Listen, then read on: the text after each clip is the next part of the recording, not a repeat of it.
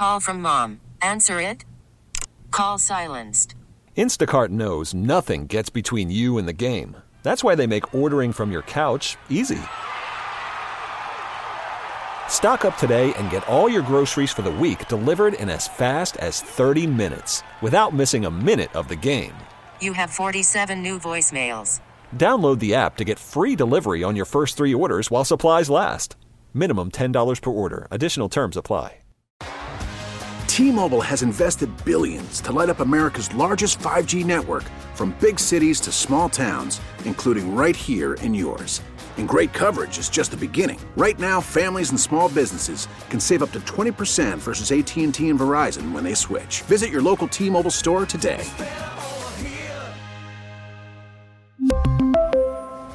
Plan savings with three lines of T Mobile Essentials versus comparable available plans. Plan features and taxes and fees may vary. 407 on KDKA. As always, you can listen to us on 100.1 FM and AM 1020. You can also use the Audacy app. But did you know you can watch us on the Ireland contracting video feed?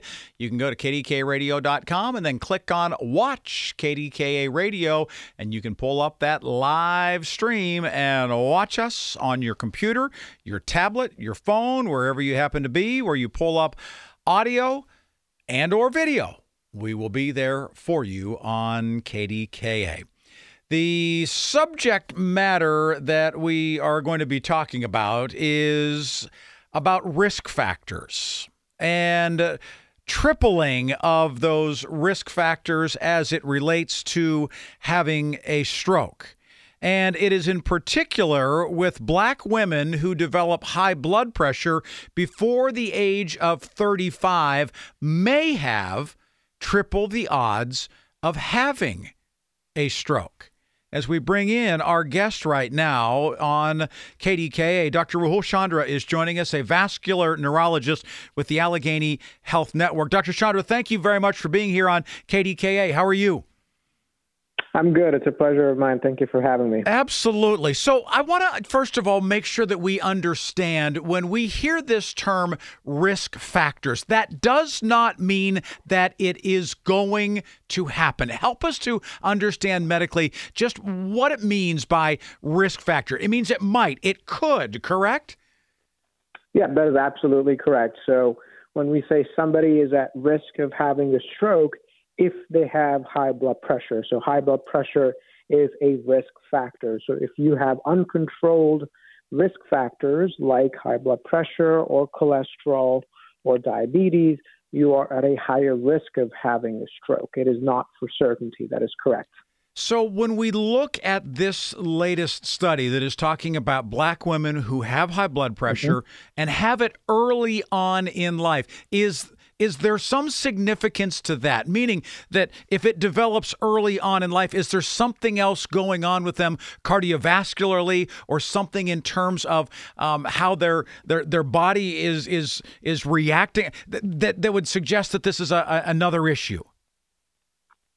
So I think it's it's important to sort of look at this study more from a global perspective in that it's it's it's a combination of things. It is the risk factors. You know, when we talk about stroke, we talk about blood pressure, we talk about cholesterol, we talk about diabetes, and these are a, an end product, if you will, of lifestyle choices. Um, you know, genetics do play some part in it. You know, some people are more susceptible, mm-hmm. if you will, for having some of these risk factors. Maybe it runs in the family but at the same time it's it's the fact that you know certain lifestyle choices are made earlier on for a period of time.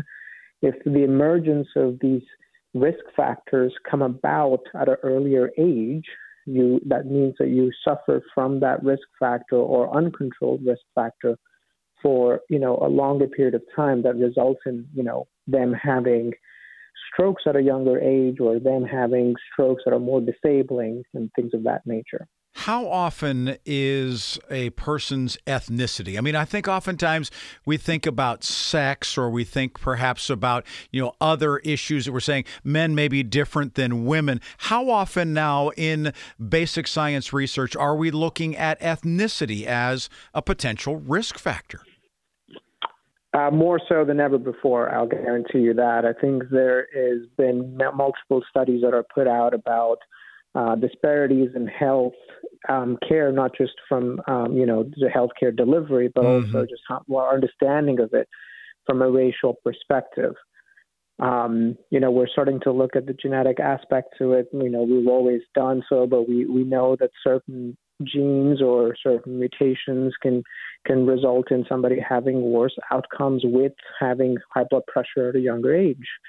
And so um, this is something that we're more aware of now, and it's it's something that all the physicians out there should also be aware of to appropriately screen younger patients who are coming through their clinic who we previously you know don't think about having blood pressure issues or yeah. cholesterol issues. So these are things that we're more mindful of now than before. Is race different than other genetic variances? Meaning is that a different factor? Is that another factor?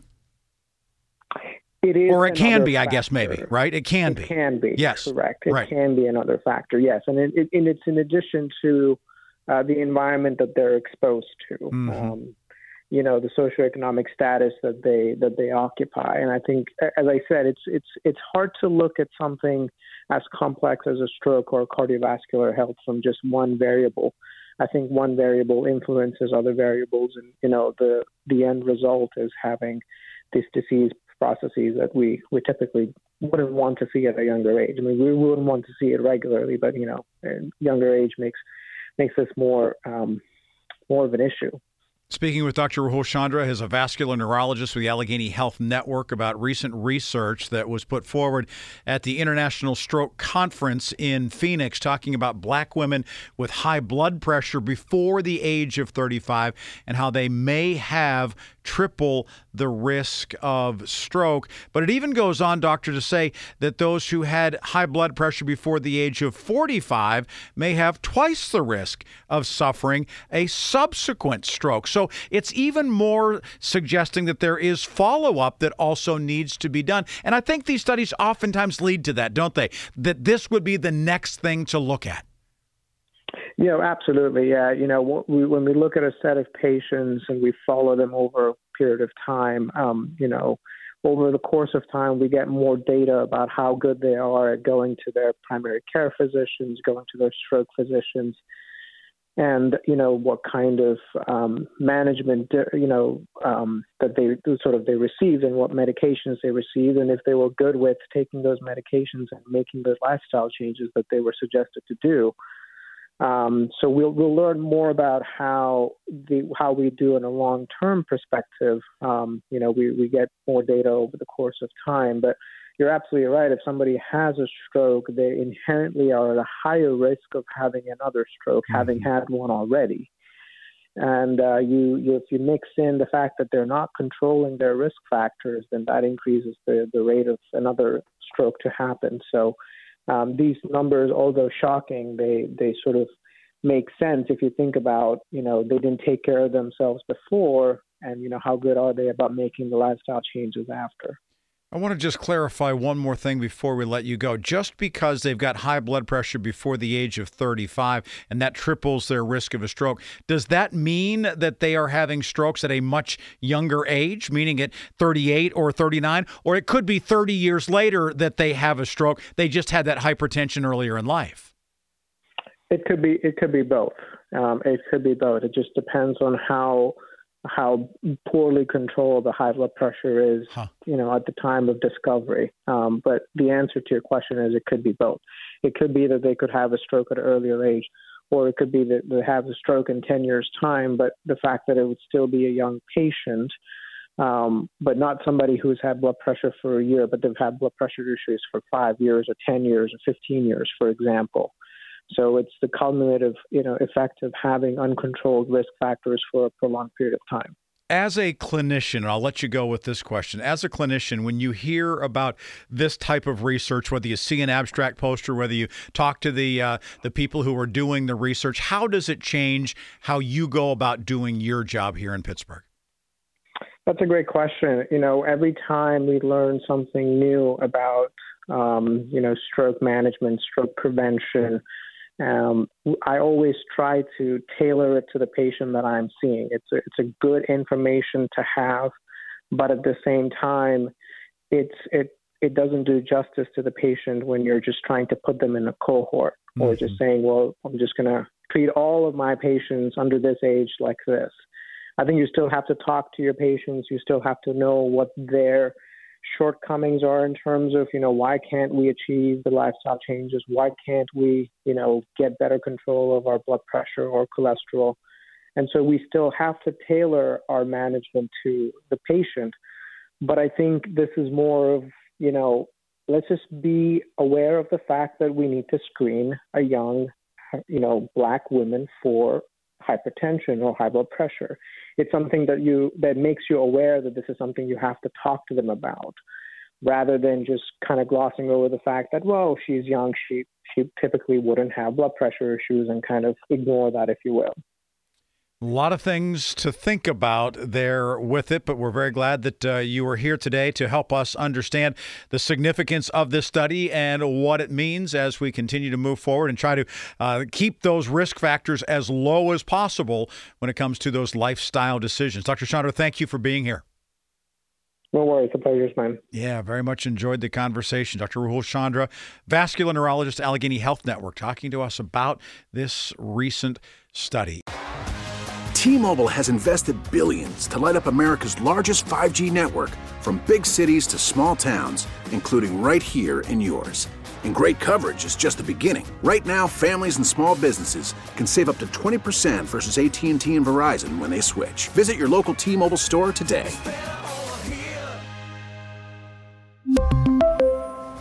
Plan savings with 3 lines of T-Mobile Essentials versus comparable available plans. Plan features and taxes and fees may vary. Baseball is in full swing. NBA playoffs are heating up, and your NFL team is gearing up for training camp. Listen to the latest on the teams you love here on the Audacy app. The biggest sports radio stations in the country, providing unrivaled local coverage of their teams, all in one place. Exclusive interviews with players, coaches, and team executives, streaming live and always available on demand. Stay in the know with your favorite teams right here on the Audacy app.